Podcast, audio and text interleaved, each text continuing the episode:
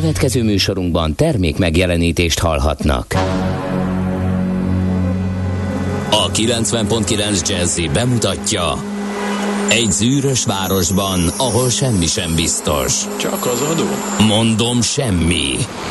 Ahol a kisbefektetőket senki sem védi meg a tőzsdei kilengésektől, és a sikátorokban leselkedik a kíméletlen hozamgyilkos. Csak négy férfi múlik a közbiztonsága. Hadnagy urak, merre vannak? A mindenre elszánt és korrumpálhatatlan alakulat vigyáz a rendre minden reggel. Hé, kik ezek az állati nyomozók? Négy férfi egyeset és egy nyalóka. Ács Gábor, Gede Balázs, Kántor Endre és Mihálovics András. Az íróasztal mögül pedig Profit kapitány diktálja a tempót. Humor, emberi sorsok, közönséges bűnözők és pénz, pénz, pénz. Egy különleges ügyosztály. A Gazdasági Muppet Show minden hétköznap reggel a 90.9 Jazzin. De is figyelj, ne csak a bárányok hallgassanak. De miért? Ha nincs pénzed azért, ha megvan, akkor pedig azért. Millás reggeli. Szólunk és védünk. Szép jó reggelt kívánunk a kedves hallgatóknak, elindul a mai millás reggeli is itt a 90.9 Jazzy Rádion február 25-e péntek reggel van fél hét múlt kettő perccel. Hát ez, ez így hogy? Ács Gábor van itt a stúdióban, szia! És Gede Balázs, jó reggelt. Hát kielveztük az előző dal minden pillanatát szerintem, Igen, és egy igen. kicsit azért belecsúsz, egy picit belecsúsz Igen, de egy-két hát perccel, de azért kaptunk valamit. valamit. nem lepődtünk meg azért, Igen. hogy kaptunk. Uh, már most kell fel a nap, és gyönyörű napfelkelte van.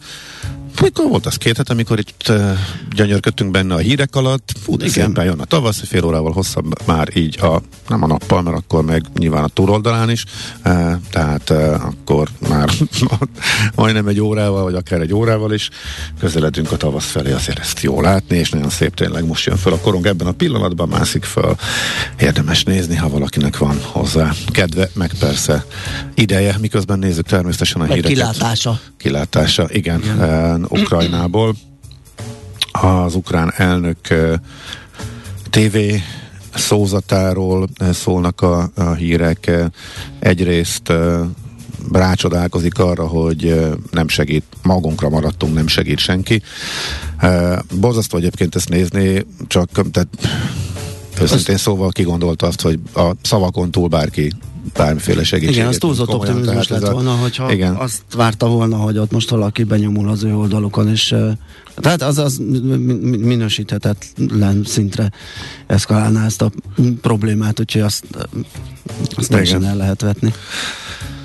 E, igen, ez volt e, a realitás, és ez következett be, e, folynak a, a harcok. Ami érdekes volt, legalábbis így nekem, így e, a beszédben, hogy nem félünk Oroszországgal, nem félünk Oroszországtól, nem félünk Oroszországgal beszélni, nem félünk beszélni államunk biztonsági garanciáiról, illetve a semleges státuszáról sem. Ugye ez pontosan mit jelent? Ugye Putyin is eh, ugye sok szakértő szerint ezt akarja eh, elérni, hogy leállítsa a közeledését az országnak a NATO-hoz. Ugye van, akik azt mondják, hogy, hogy erre lett volna diplomáciai úton is, eh, illetve erőfitoktatással lehetőség, ez nem kellett volna megtámadni konkrétan az országot, de hát ezen már túlléptünk, hogy lett volna-e, vagy mi lett volna, ha. Minden esetre ez alapján, ez ügyben azért békülékenyebb hangnemet, tehát ez a finn típusú semlegesség elérése, illetve Ukrajna, a jelenlegi vezetés ebbe az irányba tett nyilatkozatai érdekesek, mert hogy a nagy cél az pontosan ennek a vezetésnek és a poli- politikai váltás, illetve Moszkva barát hatalom hát felállítása lenne eh, Kijevben, legalábbis a legtöbb szakértő véleménye szerint, úgyhogy ezért is eh, érdekes a harcok, eh, folynak, Kijevben becsapódásokat hallottak, de hát majd Hát meg a ezekről- rakétázáson túl ugye már, már utcai harcokról is beszámolnak a tudósítások egyes városokban, úgyhogy már kezd egészen, egészen komoly szintre. Erre viszont azt mondják a szakértők, hogy ezt szeretnék elkerülni az oroszok, mert ott tudnak az ukránok komoly védekezést kifejteni, illetve nem szeretnék a az oroszok sem látni a nagy számban hazafele érkező koporsókat, úgyhogy egy minél így is, gyorsabb így is nehéz eladni a történetet, ugye számos, hát én nem is tudom megszámolni, a legutóbb 44 városról hallottam, uh-huh. vagy olvastam ugye tudósítást, hogy tüntetések zajlanak Oroszország szerte a háború ellen, 1700 emberbe is csuktak, hát persze ez a legjobb válasz rá. Uh-huh. Uh, úgyhogy azt meg aztán végképp, hogyha egy nagy ember veszteséggel járó uh, ö, ilyen agresszió az, amivel megbélyegezhető a Putyin adminisztráció, azt meg végképp nagyon nehéz lenne belülről. Eladni. Igen. De szerintem ez a pont, ahol majd átadjuk a szakértőknek Így van. a szót. Nagyjából ennyit látunk mi így. Lesz eh, bőven, akivel hirtelen. beszélgessünk. Ami érdekes még, erre majd mindjárt eh, sort kerítünk, eh, a tőzsdei reakció, illetve a piacoknak a reakciója. Eh, Azt, azt sejtettem, mert hogy én is vásárolgattam, hogy, hogy azért lesz ebből visszapattanás valamikor, de az, hogy egy egész napos száguldás fölfelé legyen a Wall Street-en, azért az Hát az nagyon meglepő meglepett. volt. Az, az, az meglepett. azért Igen, mert ugye a Budapesti értéktőzsdés mint egy ólomdarab puffant le, ott is azt Kinyit- vártam volna, hogy, egy az egybe. hogy Tehát egy négy és fél ezer pontos esés után jön valami napon belül, és Igen. mérsé, mérséklődik három ezer pont mínuszra mondjuk. Igen. De mint Pesten semmi. semmi. Te- Teljesen kinyírták, tehát a, Buda, a ma- magyar részvények azok lem, a végén még, még, még, még estek is, és lemaradtak. Igen. Európa egy picit tért magához. Jó, abban semmi meglepő nincsen, hogy a Wall Street mutatja az irányt, és a, a fordulat az mindig, tehát arra nem emlékszem, hogy valaha máshogy lett volna. Tehát csak és kizárólag is mindig a Wall Street-en tud kezdődni, és húzza magával utána az egész világot. Meg hát lássuk be, ott az ottani cégeknek valamiféle közvetett kitettsége van ebben Ez a történetben. egyértelmű. Ugye egy másik kontinens, arrébb vannak, Igen. ez egy nagyon nagy európai mm. probléma, alapvetően, nem mint hogyha nem érinteni őket, de a közvetlen hatása az nyilván itt csapódik. Meg azért az látszott, Ráadásul hogy a- szomszédok vagyunk, tehát nálunk még inkább. Meg a cégeink azért A cégeink azok benne vannak. a- pontosan így van.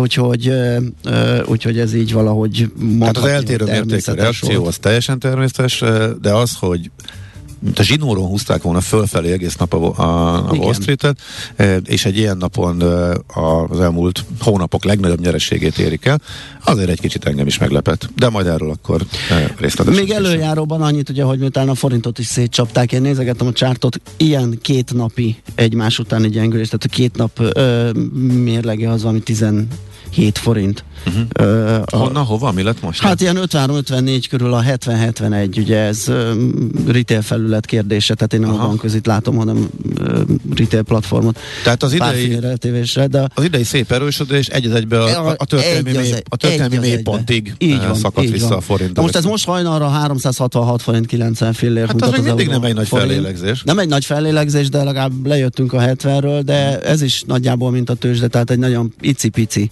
visszakorrekció. Tehát senkinek nem jutott eszébe, hogy ú, de jó szinten vagyunk, akkor vegyünk forintot, és Ellentétben az amerikai ellentétben az amerikai részvényekkel. Uh-huh. Szóval izgalmas nap elé nézünk. D-kartársal értünk egyet, ugyanis így írja üzenetét, csak azért is optimista jó reggelt. Kartársak, ma szólnokra vissza az utam, erre tekintettel később jelentkezem útinfokkal. Nagyon szépen köszönjük, és várjuk nagy szeretettel. Aztán van még Papa Lő 6 óra 8 eh, kor írja Morgan Freeman kartársa, kis hazánk már másodszor háborús konfliktus szomszédja, mi ez már? Amúgy meg, ha így is érdekel valakit, milyen a rutin, hát itt a copy space, kicsi hideg, de még dobozoktól nem ellepett, és így nem is meglepett. A klinikák ülői körül Baros Rákóczi művésznő Area, írja Papa Lő. Uh-huh. Egyébként Tegnap kapartam a jeget, ma nem. Úgyhogy egy fokkal talán az van. egyébként tegnap- Határeset volt, legalábbis úgy, nem a mai, vagy eh, kintebb, lehet, hogy volt fagy, de mm, közel volt, ha jól Lehet, néztem, igen, közel de- volt, mert ugye mm, tegnap igen ilyen mínusz ötöket láttam előre, Aha. tehát ott mindenhol, vagy ott ma visszajött a, a mély pont valahova de lehetett kívül Aha. fagyás, de én, én sem kapargattam.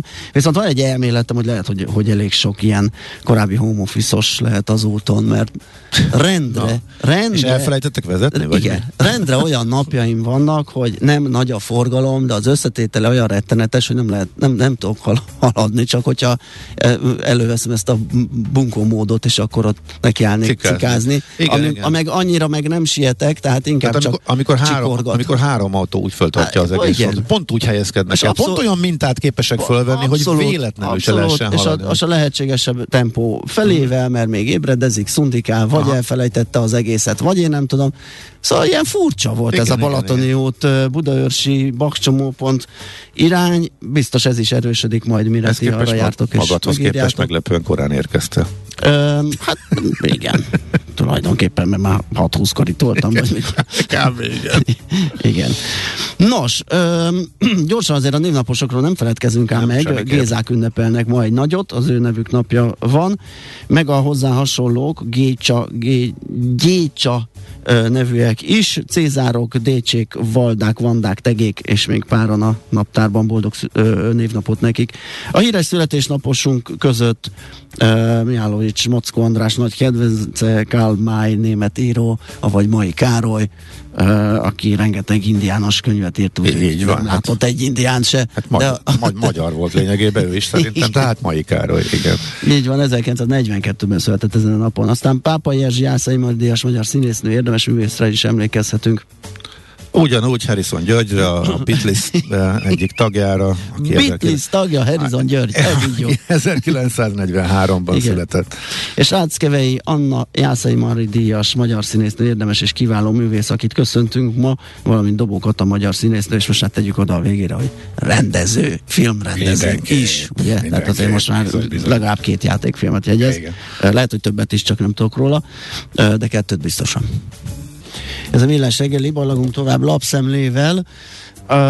A napi.hu-t ö, vettem elő, és először egy esti információ, mert csütörtök este 22 órától hatályos az a kormányrendet, amelynek értelmében Ukrajna területéről érkező ukrán állampolgárok, illetve az Ukrajna területén jogszerűen tartózkodó ukrán állampolgárságon nem rendelkező személyek Magyarországon is benyújthatják menekültügyi kérelmüket, és így a magyar hatóság ideiglenes védelmére jogosultként le őket, tehát elég át ö, jönniük, és utána majd itt lehet intézkedni, és a kérelmeket ö, beadni. Többek között ez szerepel a magyar közlönyben, és ö, a Nemzetbiztonsági Operatív Törzs ö, tagjai, a testület tagjai ö, is felsorolásra kerültek a közlönyben.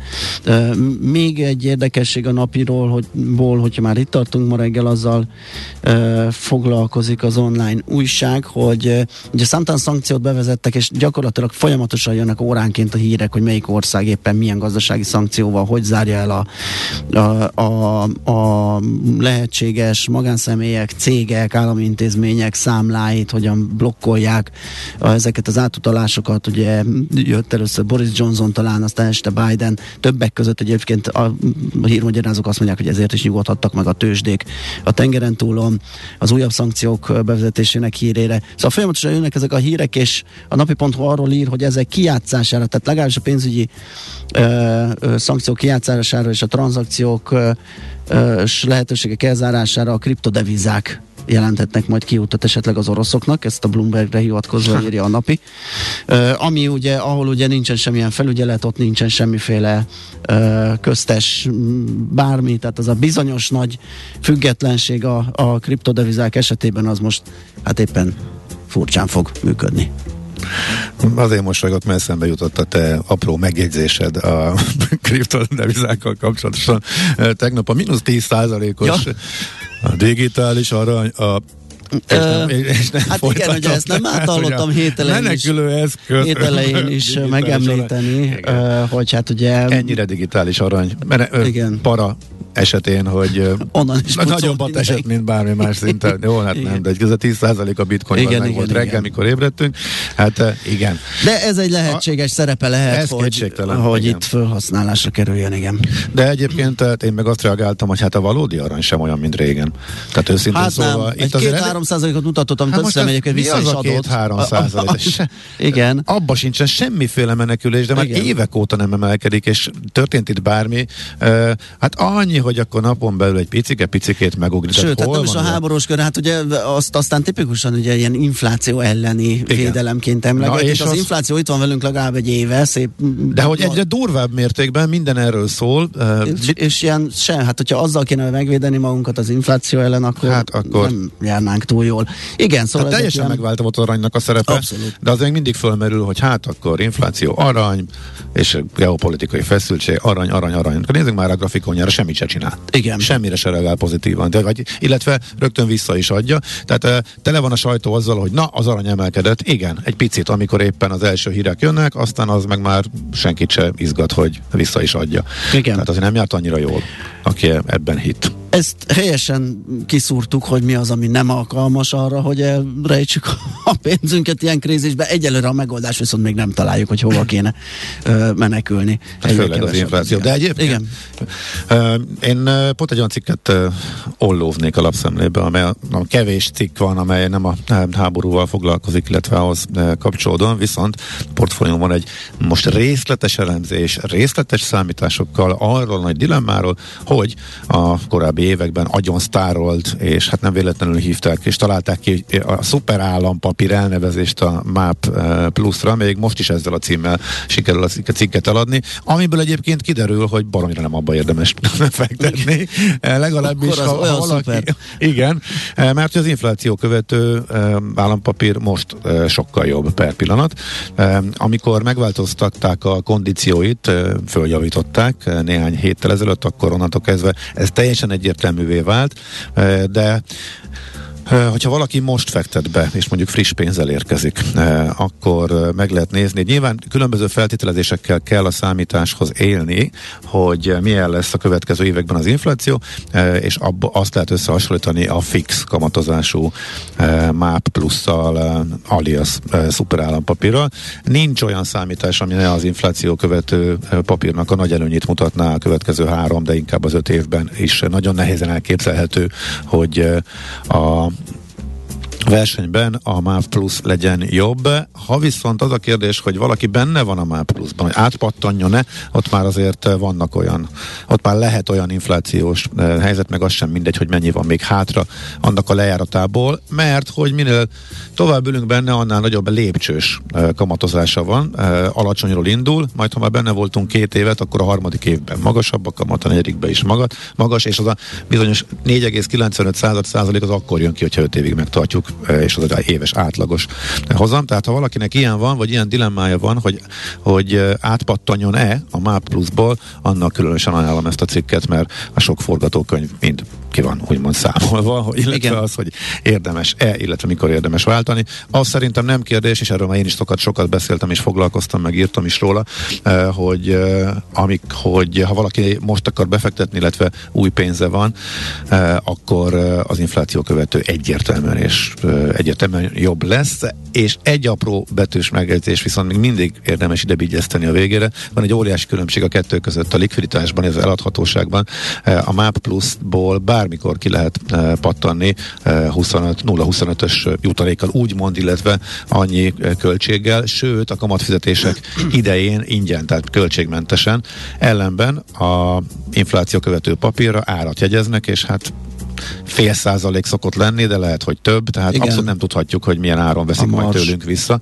Eh, Úgyhogy eh, ott azért, ha valaki nem teljesen biztos benne, hogy pár évig eh, nincs szüksége erre a pénzre, akkor azért elgondolkodtató, hogy akár a kisebb eh, hozam mellett is a likvidebb, illetve eladáskor eh, kisebb költséggel értékesíthető papírt. Hol van az összeállítás? Portfólió, elég- igen, portfólió, bocsánat, portfólió.hu. Jó. Igen, egy hallgató kérdezte a Facebookon is, hogy ez most lapszem, le, lehet, hogy túl sok volt benne a szubjektív, és ezért elvesztette a fonalat. Nem, ez- de ez lapszem. Nem, ez abszolút portfólió, tehát egy érdekes és fontos cikk, sok-sok számítással, úgyhogy azért is ajánlottam, hogy ezt a portfólión érdemes megnézni. És tőzsdét? Mindjárt nem, zenéjünk és utána. Zenélhetünk, szerintem van annyi időnk, igen. Hol zárt? Hol nyit? Mi a sztori? Mit mutat a csárt? Piacok, árfolyamok, forgalom a világ vezető parketjein és Budapesten. Tősdei helyzetkép következik. Egyébként a lényeget elmondtuk. Abszolút Azt egyébként, csak egy kicsit cizellálni. Ilyenkor Érdekes. ilyen fokozatosan lépnek be a hallgatók a műsorba, úgyhogy biztos, hogy vannak sokan, akik nem hallották, hogy tegnap olyat esett a Bux, ami talán szerintem fölkerülhet a, a, a napon belüli százalékos top 10-ben esések. biztos, hogy benne A top százalékos 10-ben, pedig. hát igen, lehet, hogy top 5-ben is. Mhm. Uh-huh. Ugyanis közel 10 százalék lett a vége, 9,8 százalék, és ez 4660 pontos esés a mutatóba. Az, az orosz nem számítva, amely nagyobb volt, a, a világ legnagyobb vesztesei között van Igen. index szinten a, a magyar tőzsde tegnap. 43.102 ponton fejezte be a, a, a kereskedést a, a mutató, 59,1 milliárdos forgalom mellett. Sok. Erre, sok. Hát erre majd kíváncsiak leszünk, ugye, hogy itt is éle az a fajta tőzsdei mondás, ugye, hogy a forgalom kinyírja a trendet, tehát amikor megjön a nagy forgalom bármelyik végponton, akkor az sokszor Fordulatot jelezhet egy fordulatot. Úgyhogy ezt majd meglátjuk, hogy ez hogyan lesz most ebben az esetben. A lényeg az, hogy óriás, bődületes forgalom mellett hatalmas volt az ECO, a legnagyobb a természetesen az OTP ö, perecelt 14,7 kal csökkent az árfolyama, 2240 forintot veszített el az értékéből, 13.010 forinton zárt. Aztán a MOL az 7,2% kal 2340 forintig esett, a Magyar Telekom úszta meg talán a legjobban, igen, a vezetők közül 2,1% os mínusszal 425 forint lett a vége, és ö, 525 forint lett a Richterben a mínusz, ez 7250 forintos záróár mellett alakult ki, vagy ott állapodott meg a végén a, az árfolyam, és az x piac sem tudta kivonni magát a, a, a, a piaci hatások alól, bármennyire is ott kisebb, kevésbé érintett cégek vannak, de a DMK például a 15,5 százalékos esésével, vagy az Ébdufer 9,8 százalékával elég szépen beállt a sorban. Ennél már csak kisebbek voltak a nap, enyerté például közel 6-tal esett, az Oxotec 2,3-mal, a Gloster 2,7 százalékkal, de mindegyik mínuszban zárt. Kíváncsi vagyok, hogy a kisbefektetők megindulnak-e hosszú tömegsorokban az OTP irányába, ahogy azt ilyen Nézd, helyzetekben én, én megmondom őszintén, a nyugdíjszámlámra vettem. Uh-huh. Tehát a, a, arra, ami a leg, legtávolabb, ugyanis semmi ötletem nincs. Azt látom, hogy 40 valány százalék minusszal lehet abban bízni, hogy három év múlva majd többet ér. Kész. Ennyi az, ennyi az ötlet és a befektetési uh-huh. uh, tipp. Én a légitársa, légitársaságok körében a legjobban, leghatékonyabban működő légitársaságok körében turkáltam, uh-huh. illetve ott egyébként nagyon érdekes volt, hogy a vízzert nagyon-nagyon durva, nagyon csapták. Igen. De sokkal kisebb. Tehát, uh, lassan a felénél tart a csúcsáról. Hát figyelj, 5000 fölött volt, és most 3000, uh, hát ha nem is a felénél, de Hát, hogy nagyon, nagyon, igen, nagyon lassan, csúnyát esett. És uh, ugye vaskos felülteljesítő volt uh, nagyon sokáig, uh, hasonlóan ment a Ryanairrel, illetve kicsit még a Ryanair-t is a gyorsabb növekedése miatt uh, felülteljesítette, mármint ugye válságban, tehát mondjuk a Covid kitörése uh, óta. Aztán most az elmúlt hetekben elkezdett alulteljesítő lenni, és most látványosan ütötték. Pedig mindkettőnek nagy érdekeltsége van Ukrajnában, hát nyilván arányaiban a vizeré nagyobb, illetve az orosz is, de szerintem az, hogy egyedüli cégként nagyon vakmerően belement ebbe a dologba, és ott hagyta a gépeit ott éjszakára, és ezért be is ragadt négy gépe Ukrajnába, amit most próbálnak személyzetestől, meg családostól kimenteni. Senki más nem csinálta, ezt mindenki óvatosabb volt. Eh, Akik repültek a utolsó napig, eh, azok is legalább éjszakára nem hagyták ott a, a gépeiket, és átalakították a menetrendjüket. Eh, Úgyhogy most kérdéses, hogy a kievi reptereken, meg a Lvivben dekkoló eh, gépekkel mi lesz. Gondolom ez sem segítette a befektetők, vagy ez sem pozitívan tett hozzá, minden esetre nagyon megcsapták, bőven 10% fölötti szakadásban volt, Eh, de igazából az érdekesség összességében mégiscsak az, hogy a, a magyar piac volt a legnagyobb eh, vesztes, viszont eh, ugye ez azért van, mert nagyon kevés, eh, a mi indexünket nagyon kevés részfény eh, alakítja, Eh, tehát lényegében eh, az a három, amelyeknek komoly keleti, eh, ukrán, orosz érdekeltségei eh, vannak, ezért lehetett ennyire alul teljesítő. Ez, ez nagyon fontos, hogyha a Buxról beszélünk, azt a mínusz 10%-ot elemezgetjük. Európában eh, 3-4 százalék között mozogtak a veszteségek, a DAX volt a nagyobb vesztes. Európai fő részvények szintjén a, a bankok estek nagyon nagyot, a Raiffeisen a legnagyobbat, itt is a piac végül is csak a piaci kitettséget árazta, a legnagyobb kitettsége ezekben a háború által érintett országokban, a nagy bankok között Európában a Raiffeisennek van, ezért az zuhant a legnagyobb mértékben. És ahogy mondtuk, Amerika kinyitott, majd kicsit belevettek, aztán még jobban belevettek, aztán egész nap vettek. Hát a egész nap, zsinóról húzták fölfel. Három és fél százalékos mínuszban indult, és a vége majdnem három és fél százalékos plusz lett. Igen egész nap meredeken emelkedett, és semmi más nem történt. A nagy technológiai részvények, tehát úgy tűnik, hogy a befektetők az elmúlt hetekben már háborútól függetlenül, mindentől függetlenül az infláció, meg a kamatemelés, meg a túlértékeltség, jött a korrekció, és ezek nagyot estek a nagy technológiai cégek. És most ebben a lealázásban érezték úgy a befektetők, hogy oké, okay, akkor ez most már kellően alacsony, kellően sokat estek. A Nasdaq átesett egyébként, a Nasdaq indexe átesett maci tartományba, az ez fontos volt, ami azt jelenti, hogy több mint 20%-ot zuhant a csúcshoz képest. Ez, ebbe gyakran bele szoktak venni, mikor ilyen helyzet van. Az S&P-nél ez a fele, ez még csak a korrekciós, a 10%-os tartományba esett bele, és onnan kezdett el kicsit fölfele eh, jönni. Szóval ezek így együtt azt váltották ki a befektetőkből, hogy hát most jött egy külső hatás, ami talán minket annyira nem érint, már mint a mi cégeinket, eddig is már nagyot estek, akkor most jól belezsákolunk, és ebből lett a, hát egy nagyon látványos feltámadás, tehát a Wall Street-en hatalmas eh, emelkedéssel. Igen. A hatalmas eh, technológiai papír emelkedés, nezdek emelkedés kapcsán gondoltam, ránézek a kriptókra, amit jól szétfikáztunk uh-huh. reggel, plusz Aha. 10 százalék a bitcoin Aha. és az Ethereum, tehát ezzel tehát mozog együtt, tehát ez igen. nem arany, meg Abszolút. nem pénz, meg nem, azok a tekik, akik vásárolják a technológiai papírokat, grafikont, meg, meg adják, veszik. Érdemes mellé tenni a grafikont. Pontosan az, azok a kriptósok is, és láthatóan megint működött a közös mozgás, együttmozgás. Tőzsdei helyzetkép hangzott el a Millás reggeliben. És itt van velünk Tari Bolya, jó reggelt! Jó reggelt, Szia, sziasztok, jó reggelt! Jó reggelt. Hú, te vagy az első optimista pont ebbe az optimista péntekbe. Hát megbe- meg, megbeszéltük, hogy nehéz az optimista pénteket nehéz, tartani, de azért, igen. de azért kell. Igen. Egyébként meg nehéz a hírek között eligazodni. Hát miért? Az, mi reggel. azt gondolnánk, hogy milyen könnyű dolga van a hírszerkesztőnek, csak csipegeti, kivála, kiválasztja a lényeget, mert hogy itt van minden a háborúról szól, jönnek folyamatosan elképesztő erős a hírfolyam. Nem. Nem.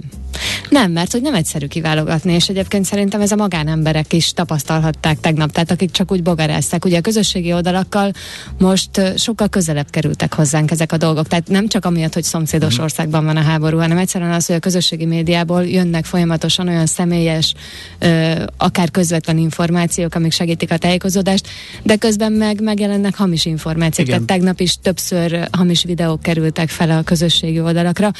Hát az a rakétatámadásért volt. Így van, így van, amiből nyilván egyébként meg a hírportálok is tájékozódnak. Tehát, hogy, hogy azért történnek itt olyan dolgok, nagyon, nagyon résen kell lenni, hogy olyan híreket mondjunk, szedjünk össze, ami a valóságot És akkor képzeljük el a médiafogyasztót, ugye, akinek meg szintén meg kéne tanulni a médiát igen, fogyasztani, igen. és valahogy szelektálni és eligazodni igen. ebben a, a katyfaszban. Tehát nem egyszerű. Nyilván mindenki borzasztóan hírérzékeny most, tehát hogy mindenki keresi igen. azt, hogy mi történik, mi történt pontosan, és nagyon-nagyon nehéz igazán És hát ugye maguk az országok adni. is az elképesztő kommunikációs háborút vívnak és terjesztik így az van. álhíreket, tehát Persze. állami szinten is. Így van, így van. Tehát ugye itt Magyarországon mi az volt az érdekes, hogy például a magyar kormánymédia átveszi -e a szokásos orosz propagandát. Igen, ez most ez, ez esetben nem tehették meg, ezért olyan érdekes volt látni, ugye, hogy húha, nagy lefagyás volt. Tegnap reggel kilencig nem volt háború a magyar kormánymédiában, uh-huh. utána pedig a, hát a legjobb védekezés a támadás alapon, egy kifordított, sőt, hát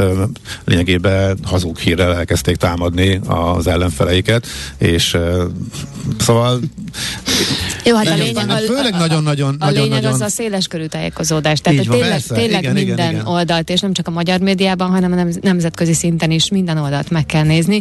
Már aki igen. megteheti, mi igyekszünk igen, tehát az, or- az, az, oroszoknál, az, az oroszoknál nagyon durva, hogy, hogy mik, mik mennek, igen. de az, azért nagyon nehéz, mert hogyha jön, ugye leváltjuk a náci tanítás, stb. stb. Demilitarizálás és náci tanítás. De, de oké, azért azért meg lehet kérdezni a, a kárpátai magyar kisebbséget arról, hogy ők mit éltek át az elmúlt mhm. időszakban. Uh-huh. Tehát azért ez, ez nem egy világ legjobb és legkorrektebb eh, kormánya volt, és noha nyilván jókora túlzások, meg hazugságok vannak az orosz Persze. propagandában is. Hát nem fekete-fehér igazából Pont ezt sem. Soha semmi mondani, sem hogy nem fekete-fehér. Tehát, hogy, hogy ettől nehéz az egész, és Igen. ettől, ettől nem leszel valójában soha teljesen objektív magánszemélyként, tehát nem tudsz De az prób, lenni. de, de Nyilván, nyilván, aki a híreket szerkeszti, mint például mi és én ma próbálunk reggelit, mindenképp. próbálunk arra törekedni, de nehéz feladat. És Nehéz, abszolút. most pont mondtam reggel, hogy nektek sincs könnyű feladatotok, tehát senki, aki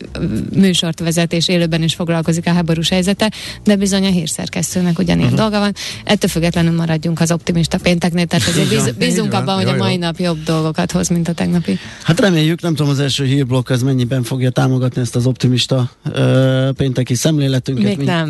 Még nem. Még nem. Ahhoz még korai Jó. oké. Okay. Szóval Taríba jön a hírekkel, utána jövünk vissza, és folytatjuk a millás reggeli. Műsorunkban termék megjelenítést hallhattak. A reggeli rohanásban könnyű szemtől szembe kerülni egy túl szépnek tűnő ajánlattal. Az eredmény krétával körberajzolt tetemes összeg. A tethelyen a gazdasági helyszínelők, a ravasz, az agy és két füles csésze és fejvállalakzat. A lehetetlen küldetés megfejteni a Fibonacci kódot. A jutalom egy bögre rossz kávé és egy olyan hozamgörbe, amilyet még Alonso Mózli sem látott. Millás reggeli, a 90.9 Jazzy Rádió gazdasági mapetsója. Vigyázat! Van rá engedélyünk! A Millás reggeli fő támogatója a Schiller Flotta KFT. Schiller Flotta and Rent a Car. A mobilitási megoldások szakértője a Schiller Autó családtagja. Autók szeretettel. Jó reggelt kívánunk, kedves hallgatók! Ez a Millás reggeli itt a 90.9 Jazzy Rádió. Február 25-én pénteken reggel 4-8 után 2 perccel Ács Gáborral. És Kede Balázsa. És a 0630 20 10 909-es SMS, WhatsApp és Viber számra írt hallgatói üzenetekkel. Azt írja egy kedves hallgató, hogy sziasztok, Léci, néha mondjátok be, melyik cikkről beszéltek. Mert az elején még nem jegyzi meg az ember, aztán meg kiderül, hogy csak el kellene olvasni. Most a MÁK portfólió megvolt, egy másik hallgató jó volt, az a másik hallgató én voltam. Az a nap is cikk? De azt az, mondtad, az, nem? az a portfóliós cikk, ö, és ugye én kérdeztem rá, hogy hol is volt, mert én is elveszítettem az elejét, de igen, ezt az elején végén. Aha. egyébként talán szoktuk is mondani most Hát nem talán. mindig, igen, de próbálunk de, rá figyelni, de jogos, ez igen. teljesen jogos, igen, mert az elején Menet közben kelti fel a figyelmet, akkor az jó a a végén is. Na Igen. Nézzünk útinfókat. Budapest legfrissebb közlekedési hírei, itt a 90.9 jazz A bankdealer írt nekünk még korábban, egy 20 perccel ezelőtt, hogy az M3-os kifelé oké, okay, befelé alakul, de még oké. Okay. Hát ilyenkor ugye már ez a 20 perc is változtathat jelentősen a forgalmi állapotokon, úgyhogy lehet, hogy már nem annyira oké. Okay. Az útinforma arról, arról ír hogy hát balesetről hála az égnek nem kaptak információt ők sem, uh-huh. mi sem. És hát a szokásos útvonalakon pedig Budapest környéki utakon élénk a forgalom. Kisebb lassulások a bevezetőkön is, de nagyjából átlagosnak tekinthető. Na, hogyha mégsem így van, más tapasztaltok, akkor mindenképpen írjátok meg nekünk. Budapest, Budapest, te csodás! Hírek, információk, érdekességek, események Budapestről és környékéről. Wagner Gáborral fogunk beszélgetni a Világ Budapest újságírójával, ő van itt velünk a telefonban a túlsó végén. Szia, jó reggelt! Sziasztok, és üdvözlöm a hallgatókat! Programajánlót adunk márciusra, és arra készülünk, hogy a hónap végén, hónap utolsó péntekjein esetleg, az esetleg az nem erre vonatkozik. Mindenképpen fölhívjuk a figyelmet érdekes, izgalmas programokra, olyanokra, amelyek esetleg nem annyira kézenfekvőek, nem veszik észre az emberek, sok jó dolog történik Budapesten, úgyhogy kíváncsian várjuk, hogy miket ajánlasz. Elég sok programot szedtem össze, úgyhogy most párat ebből elmondok. Uh-huh. Március már hál' Istennek eléggé felpörög a programok tekintetében. Kezdeném, amit nagyon ajánlok mindenki figyelmében, az a március 3 és 6 között a Toldi moziban lesz a hatodik, vagy a 14. bocsánat, 14. budapesti építészeti filmnapok. Aha. ahol építészettel és urbanisztikával kapcsolatos nagyon izgalmas dokumentumfilmeket lehet megtekinteni. Ezt mindenképpen nagyon ajánlom. Kiemelnék ö, egy filmet a, a programból, méghozzá volt a, nálunk designerként, aztán Amerikában építészként, ugye a Bauhaus egyik ö, tervezőjeként világhírűvel, Breyer Marcel életéről van, pontosabban az amerikai éveiről, neki hatalmas nagy kultusza van egyébként, és a Breyer Bohémiai című filmet ajánlom, ami március 5-én szombaton délután a Toldi nagy termében kerül vetítésre. Ez Breyerről és a, kö, a amerikai köréről szól, ott ugye nagyon sok ö, ö, képzőművésszel, mm, üzletemberrel, más építészekkel barátkozott és dolgozott össze. Szóval ez a egyik.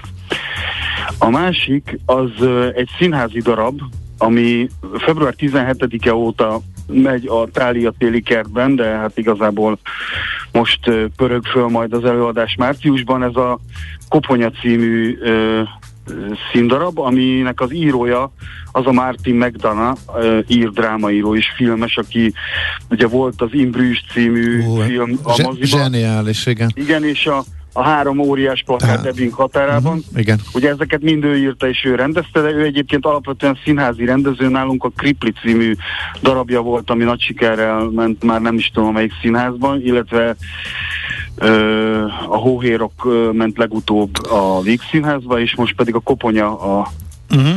Igen, igen, A- igen. a és, ú, és, az, á- és az átriumba is, nem jut eszembe a címe, a, na, majd eszembe fog, akkor rákeresek még egy elképesztő jó darabját láttam én is. Igen, igen, van neki több is, tehát több trilógiája van.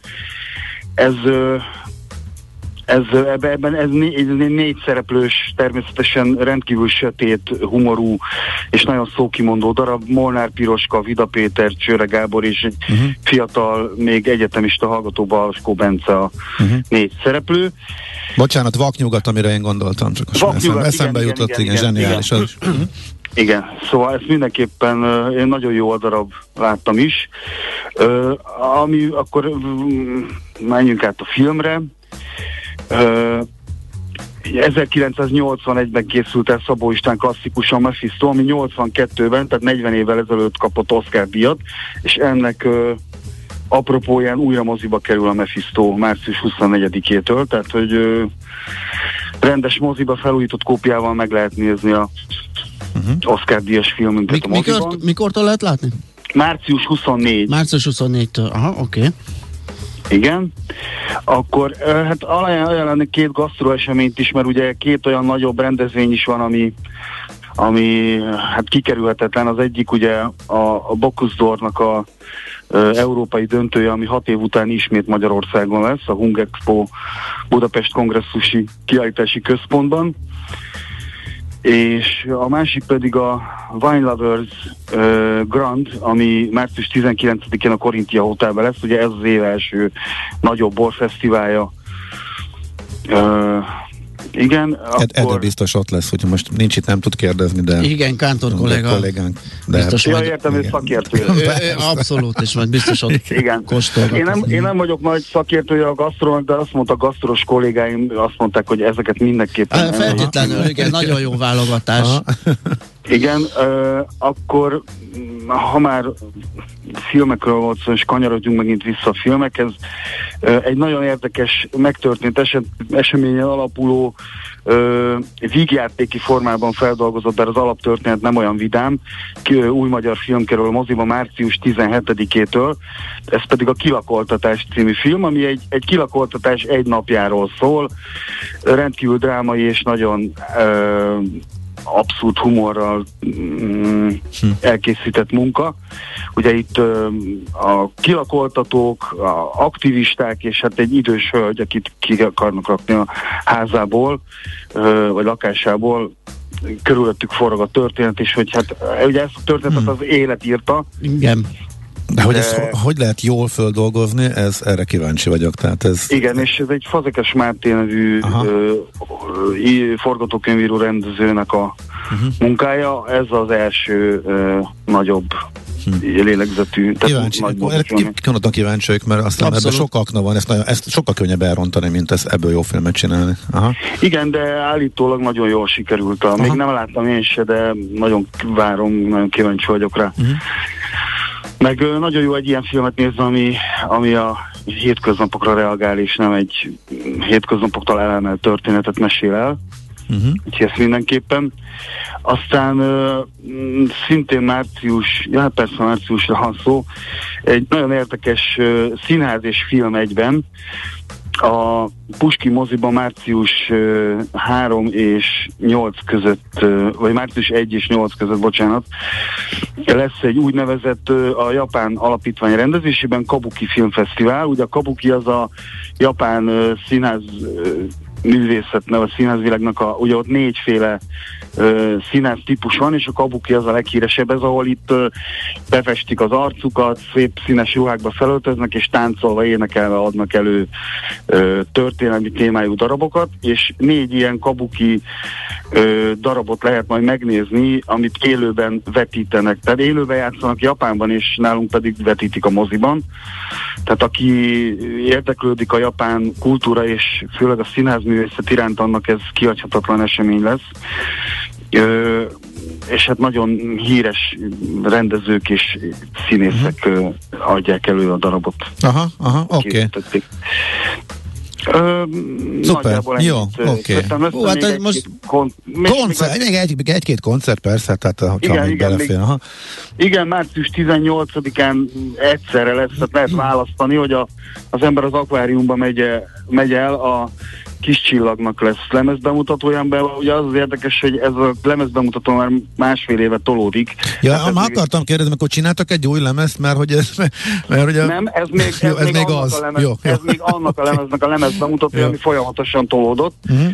Ez lesz az akváriumban március 18-án, miközben az N38-on pedig hát egy Kerala nevű angol zenekar fog fellépni, akik hát ilyen atmoszférikus kicsit pszichedeliába hajló ö, elektronikus zenét játszanak, és ők ugye mind nem DJ-k, hanem mind zenekar fognak föllépni, ami, hát ők, ők most jelen pillanatban a feltörekvő nevek között vannak, és ezt őket elhozták Magyarországra, ez egy nagyon fontos, meg ö, ö, izgalmas esemény lesz, és ugye az előzenekar az pedig nem más, mint a Deva nevű ifjú hölgy, aki uh-huh. ugye ő magyar, aki hát ö, gyakorlatilag itt a Covid alatt az ismeretlenségből majd tudom a kvázi világhírűség felé ö, indult el, és hát ezt a kettőt, illetve március 24-én még az Eagles of Death Metal nevű zenekarnak a koncertjét ajánljuk a akváriumból.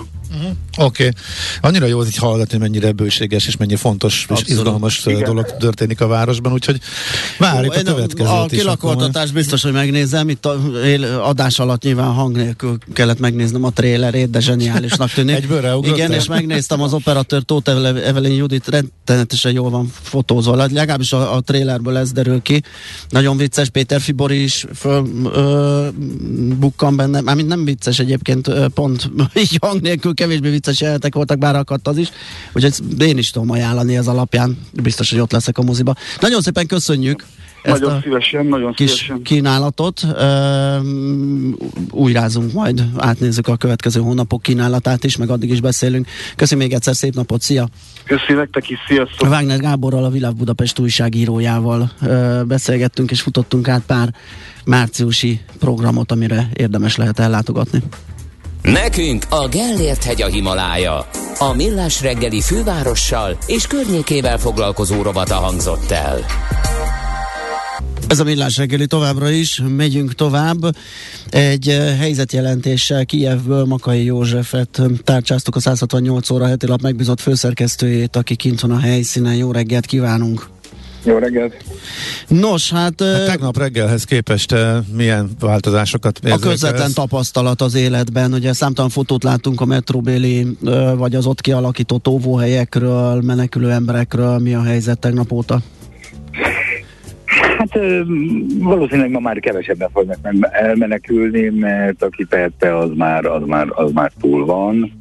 A bankautomaták üresek, a gyógyszertárok jó, jó része üres, vagy üresebb, mint volt. Uh, ma még nem láttam nyitott boltot, és ma sem láttam, ami ugye azért lesz majd érdekes helyzet, mert korábban nem tapasztaltam, hogy nagy felvásárlási láz volt volna, nem láttam embereket zsákszámra, konzerveket és minden egyébben. Már lehet, hogy a diszkontokban vásároltak, nem tudom, de, de az biztos, hogy a, a háború kitörésének pillanatáig a, a boltok a ellátottság, az árukészlet az teljesen rendben volt. Ez azért jól tükrözi a helyzet váratlan fordulatát, nem nagyon számolhattak ezzel. Gondolom, Tehát akkor a helyek sem számítottak ilyen fordulatra már, mint hogy rögtön Kiev is hát, keresztbe kerül. Igen, igen, úgy tűnik, hogy azért ez egy, ez egy, ez egy, ez egy meglepetés volt nagyon sokaknak. Uh, nagy, nagyjából azért sokan azt gondoltak, hogy, hogy mondjuk, ezt nem is tudom, hogy, hogy ezt konszenzusnak nevezhetjük de, de arra lehetett számítani, hogy majd hogy arra számítottak, hogy valami ott keleten történni fog az oroszok részéről, mert, az úgy, az úgy adta magát lehetőségként, meg logikusnak tűnt. És az, hogy, az, hogy Kiev, Kiev ostromra készül, mert most már nagyon úgy néz ki, hogy az oroszok egyik célja az, hogy, hogy körbezárják a várost, az, hogy, hogy az, az ország nyugati részén támadások voltak. Az azt jelent, nem, erre biztos, hogy nem számítottak, és azt jelenti, hogy az oroszok sokkal nagyobb mértékű tervel érkeztek, sokkal ambiciózusabban, sokkal nagyobb erővel, mint, mint, mint azt gondolták volna. Uh-huh. És azt mondod, hogy aki e, gyorsan reagált, az tegnap lereagálta, tehát e, aki úgy döntött, hogy elmegy, az el, hát, tegnap, és akkor... Nem, persze nem zárom uh-huh. ki, hogy ezért ez egy, egy nagy város. Uh-huh. 3 is kell 4 millió ember, tehát itt biztos van még olyan, aki, aki most kalkulál. Hát tegnap a kicsit körbejártam benzinkutakon, a hosszabb, rövidebb sorok mindenütt voltak. Uh-huh. Uh, tehát, uh, vannak nagyon korszerű benzinkutak, meg, meg nagyon kezdetlegesek, de, de, de hát a legtöbb helyen korlátozták a kiadott üzemanyag mennyiséget, hogy valakinek nem volt ele a tankja, um, és, és hát elmenne valahol nyugodtan elvinni Hát már arra, már a férfiak ugye nem számíthatnak, hogy, hogy kimehetnek az országból, mert ezt, az csak azt tehette meg, aki, aki nagyon korán indul, még mielőtt ugye azt a, a rendkívüli állapotot, hadi állapotot bevezette volna a kormány, és megtiltotta volna a, a katonaköteles, hadköteles férfiak távozását. Uh-huh. Tehát, hogy ha csak a családot akarja vidékre vinni, és nem volt elég üzemanyag, akkor az, az akár, akár egy egész napos sorbaállás lesz különböző kutakon, amíg a, tudom én, 20 liter adagokból el annyi, hogy, hogy elindulhasson. Uh-huh. Tehát akkor külföldre nem mehetnek a férfiak, az a dezertálásnak számít? Tehát akkor ez azt jelenti, hogy... Hát igen, hát uh-huh. igen, hadi állapotban, 16-tól 60 évték vannak. Uh, aztán, aztán, hogy most, hogy, hogy mikor lesz mozgósítás, mikor mármint, hogy hát nyilván a tartalékosokat mozgósították, de hogy, hogy, a, hogy a nem tartalékosoknak uh, mikor érkezik behívó, mikor, mikor lesz valami feladatok, azt még nem lehet tudni. Uh-huh, Oké, okay. de azért alapvetően nyugalom van a városban, járt el elég sok uh, háborús uh, zónában uh, újságíróként. Hát, mire, mire emlékeztet? Feszült, feszült, feszült helyzet, uh, feszült helyzet. Korábban is az, korábban is kivárás volt, tehát hogy ennek, ennek uh, mi lehet a kifutása. Ha most egy más jellegű kivárás van, egy más jellegű aggodalom, hogy, hogy, hogy mikor jelennek meg az oroszok, mikor döntenek úgy, hogy egy átfogó csapás, meg egyáltalán be akarnak jönni a városba, vagy megelégednek avval, hogy a hogy körbezárják, és akkor elkezdődik egy ilyen uh, kifárasztás, uh, demoralizálás, hogy ezek a légicsapások, további légicsapások bevezetői voltak, a, vagy, vagy csak a lélektani hadviselés része, hogy ma újra megpróbálnak-e um, beszántolni helikopterekből a keleti parton, vagy most már a nyugati parton fognak, um, elfoglaltak a közelben uh, helyi repülőt, egy másik repülőteret, amely egy másik két harcok uh, uh, hogy avval, avval mi lesz, mm. onnan el tudnak-e nagyobb műveletet indítani. Ezek, ezek És az emberek szerinted eh, mit gondolnak, vagy mire számítanak, vagy mi, mit fogadnának el, hogy eh, csak legyen béke, az se baj, ha itt eh, politikai váltás lesz, és lesz egy orosz barátabb kormányunk, csak legyen vége ennek az egésznek, nem, vagy... Nem, nem, nem látom azt, hogy, hogy, hogy ilyen irányban bárki uh-huh. gondolkodna, vagy hogy ez így egy, egy, egy, egy kérdés lenne.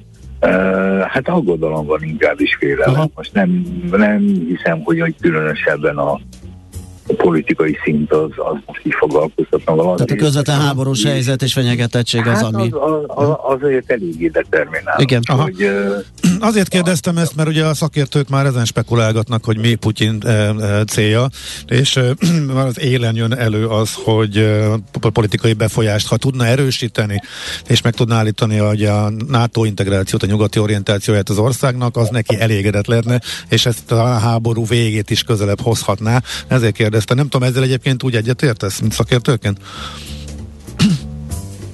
Bármint, hogy ez lehet a célja Putyinnak? Oh. Hú, hát ezt most nem tudtuk hát megkérdezni, pedig erre kíváncsiak lettünk volna. Igen. Úgyhogy akkor még nem tudom, hogy ráadásul... Hát visszahívni egy... se fogjuk tudni, ugye, mert jó, akkor majd az lesz, hogy ezt a kérdést én a hírek alatt megpróbálom külön föltenni, és a választ, ja, és a választ elhozni. mert van. hogy már időnk nem lesz folytatni, ez, mert pont ez, erre lett volna időnk. Úgyhogy ez volt tehát akkor a helyzetjelentés. Makai József felbeszéltünk egyébként a 168 óra heti lap megbízott főszerkesztőjével, és akkor még ezt a bedugult kérdésre a választ megpróbáljuk szállítani. Aki Kievben tartózkodik. Így is van, a zene után pedig hát az árupiacokra nézünk rá, nyilván ott is óriási hatása van a, a, a konfliktusnak, úgyhogy olaj, arany, nem tudom, gáz, gabona, amit érünk Fábián Lórántól az OTP Globál Márkac árupiaci kereskedőjével fogjuk átnézni. Mi a pénteki konklúzió? A hét legfontosabb eseményeinek és adatainak tükrében. Zárjuk a pozikat és pihenjünk rá a hétvégére. Milyen események hatnak a piacra a hétfői nyitásban? Devizák, részvények, tőke és árupiacok. Heti események és jövő heti felkészülés. Értékpercek. A millás reggeli treasury rovata következik. Fabián Lóránt van a telefonvonalunk túlsó ő az OTP Global Markets árupiaci kereskedője. Szia, jó reggelt! Jó reggelt kívánok, szervusztok! Jó, olyan... aranyat már megkérdezzük, ha már jól eltemettük, ugye mindenképpen? Persze, mindenképpen. Én azon gondolkodom, hogy hol kezdjünk egyáltalán, Aha. ugye, mert rengeteg uh, árufélére, majd, sőt majdnem mindenre hatása van az orosz-ukrán krízisnek. Kezdjük talán az első reakciókkal, ugye az olaj mm, föl, arany föl, aztán nem, az ott egy kicsit furcsán viselkedik. Uh, aztán nézzük meg azt, hogy, hogy milyen, milyen egyéb hatásai lehetnek az árupiacokra, akár úgy, mint a például gabona, uh-huh. uh, meg, meg hasonló termék körökre. Szóval az első reakciók azok hogy néznek ki? Uh-huh. Hát Ukrajna, Oroszország az látszik, hogy egy számos árupiaci termékben top exportőr országok Igen. között van, és az exportnak a jelentős része Európába történik, tehát uh, Európa lenne a, a fő célállomás, és a legnagyobb hatás is Európában lesz, hogy esetleges kieséseknek és szankcióknak. Ukrajna esetében főként a, a gabona export jelentős, illetve tranzitországként az olaj és az olajtermékeket a földgáznak a szállításában is kiemelt szerepe van. Tehát a, a globális piacokra mind a két országnak azért jelentős hatása van, de főként Oroszországnak. Az olajat említetted, a, az északi tengeri Brentnek az árfolyamát Először volt 100 dollár fölött tegnap, tehát 2014 óta mm. most volt a legnagyobb ö, emelkedés is, és a legmagasabb szintet is most ért el. És ö, ha esetlegesen szankcionálnák a, az exportot, annak ö, jelentős további emelkedő hatása lehetne, ugyanis Oroszország a globális termelésnek 12%-át ö, teszi ki, és főként Európába történik az export.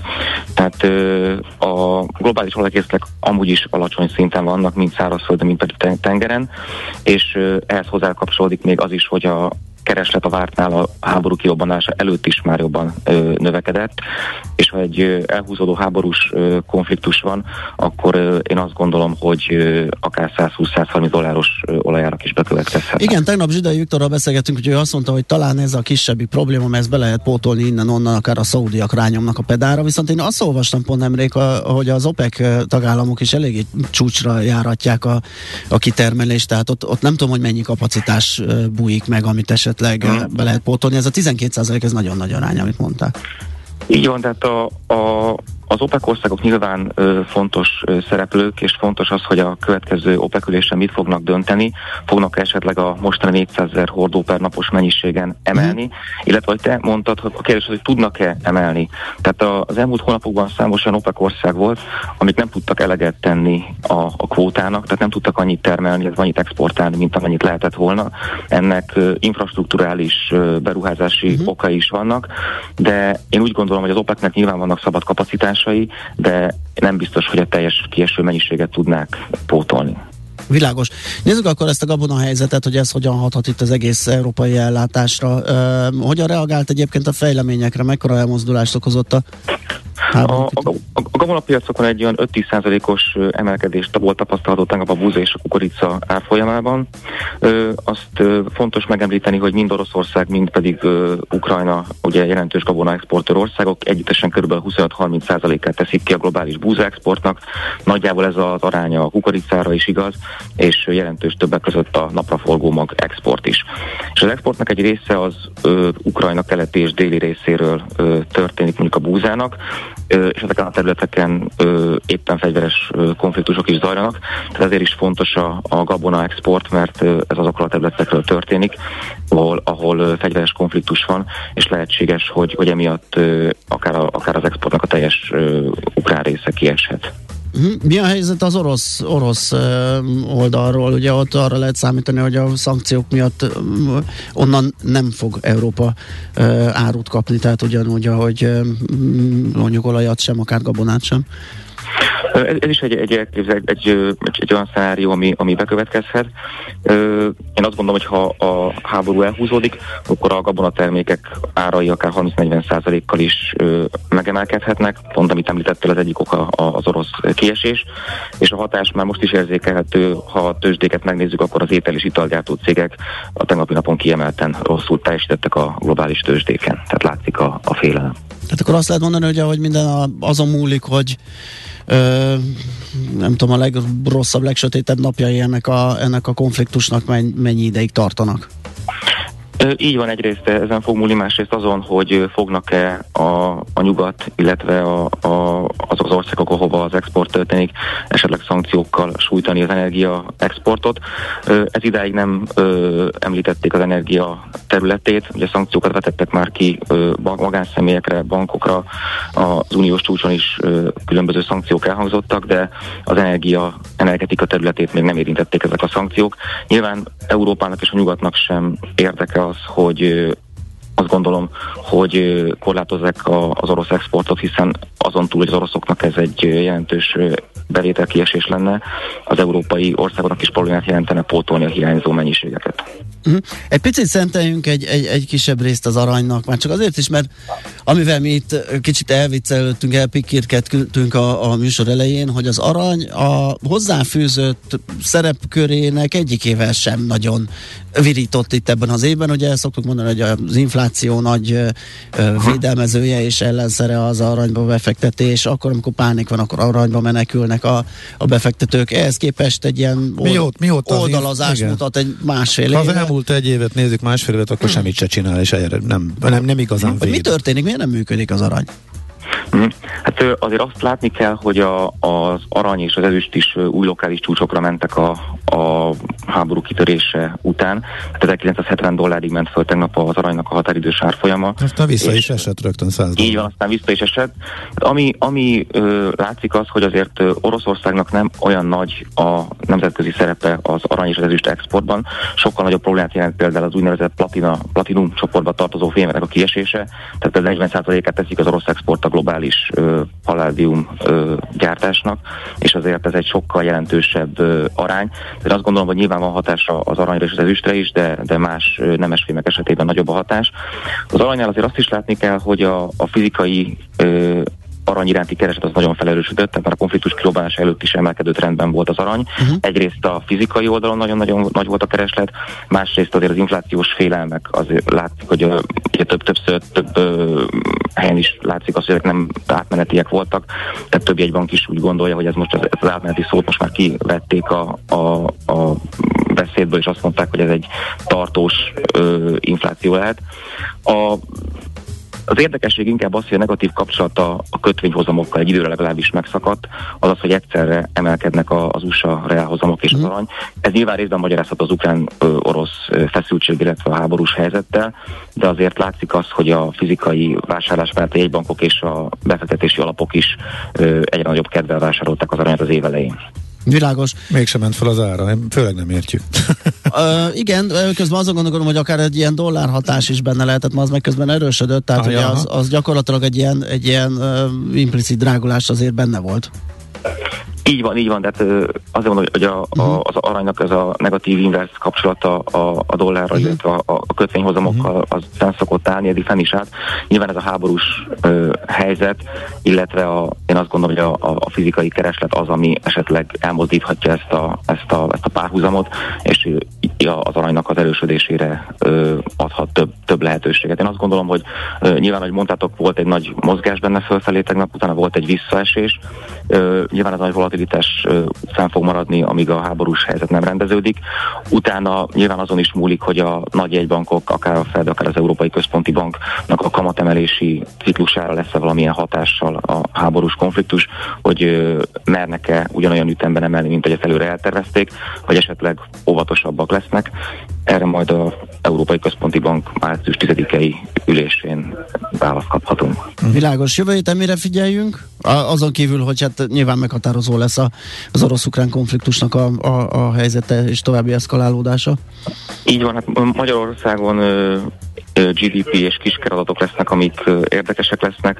Nyilván az ukrán-orosz konfliktusnak a fejleményei a mai NATO ülés központi figyelemben van, illetve, ahogy említettem, az Európai Központi Banknak a, a március 10 ülés, ami még egy kicsit előrébb van, de érdemes azt is mindenképp figyelemmel kísérni, hogy ott mi hangzik el az eszközvásárlási programból, illetve a kamatemelésről esetleg mondanak-e valamilyen információt.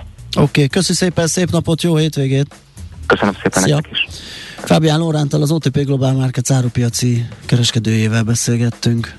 Amerikában már beindult ez a kis dumálgatás, meg a teremzők már pöttyingették, hogy a Fedet befolyásolhatja, tehát és igen, tehát hogyha bármi probléma adódik, akkor mégsem megy, csökken hogy a stimulus, ú, igen. és akkor ez is szerepet játszhatott állítólag, hát egy, hogy egyre irigylésre méltóbb helyzetben vannak a jegybankok. Igen.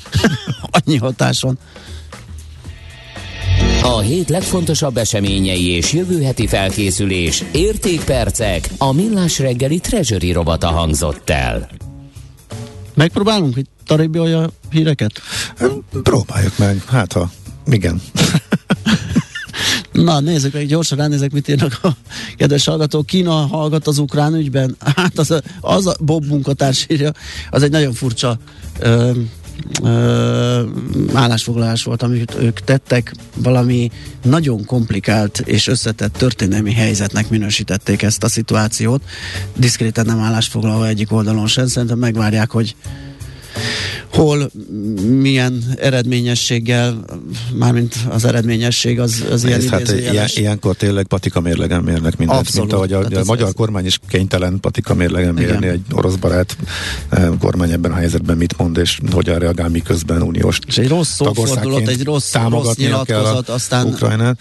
Uh-huh. Igen, igen, igen, úgyhogy igen, Kína is jól megcsavarta, igen. igen. A, a történelmi háttere az tényleg? Abszolút. Arra lehet, az... Erre lehet hivatkozni végül igen, is, igen. de mo- a mostani történet az, az, az eléggé szög egyszerű, hogy az oroszok úgy döntöttek, hogy ők ezt csinálják. Tehát... Igen, ez meg egy érdekes kérdés, ezt lenne jó tisztázni valakivel, ez a, ez a Csernobil, mm, ez, ez nekem sem Erre majd el fogok kérdezni mindenképpen. A, uh-huh. a képbe egy hallgató írta, hogy nem kellene azon elgondolkodni, de sürgősen, hogy miért foglalták el tegnap az atomerőművet? Első kérdésünk lesz a következő beszélgetésben. A, az, az elfoglalás abszolút érthetetlen. Korábban én olvastam uh, ilyen uh, elemzéseket, ugye, amelyek azt latolgatták, hogy honnan tudnak uh-huh. benyomulni, ugye, és uh, az egyik, az egyik irány az ez volt, pont azért, mert egy kevésbé uh, őrzött, kevésbé lakott, kevésbé uh, fókuszban lévő terület, tehát egy ilyen irányvonal lett volna a benyomulásnak, de az, hogy konkrétan elfoglalják, azt, azt az, az nagyon nincs meg, hogy miben gondolkodhat uh, Putyin Putyin Csernobil ügyben és az atomerőmű ügyében, úgyhogy ezt megpróbáljuk szakértőkkel kinyomoztatni, vagy hát legalábbis uh-huh. egy állásfoglalást, hogy milyen alternatívák lehetnek itt. Minden eset az biztos, hogy nagyon reméljük, biztos, hogyha már itt lesz a vonalban. Jójárt Krisztiánt, a Stratégiai Védelmi Intézet kutatóját, biztonságpolitikai és hadászati szakértőt, amúgy Oroszország specialistát fogjuk majd hívni nem sokára a hírek után, és a Csernobilos kérdés az rögtön ott lesz. Műsorunkban termék megjelenítést hallhattak.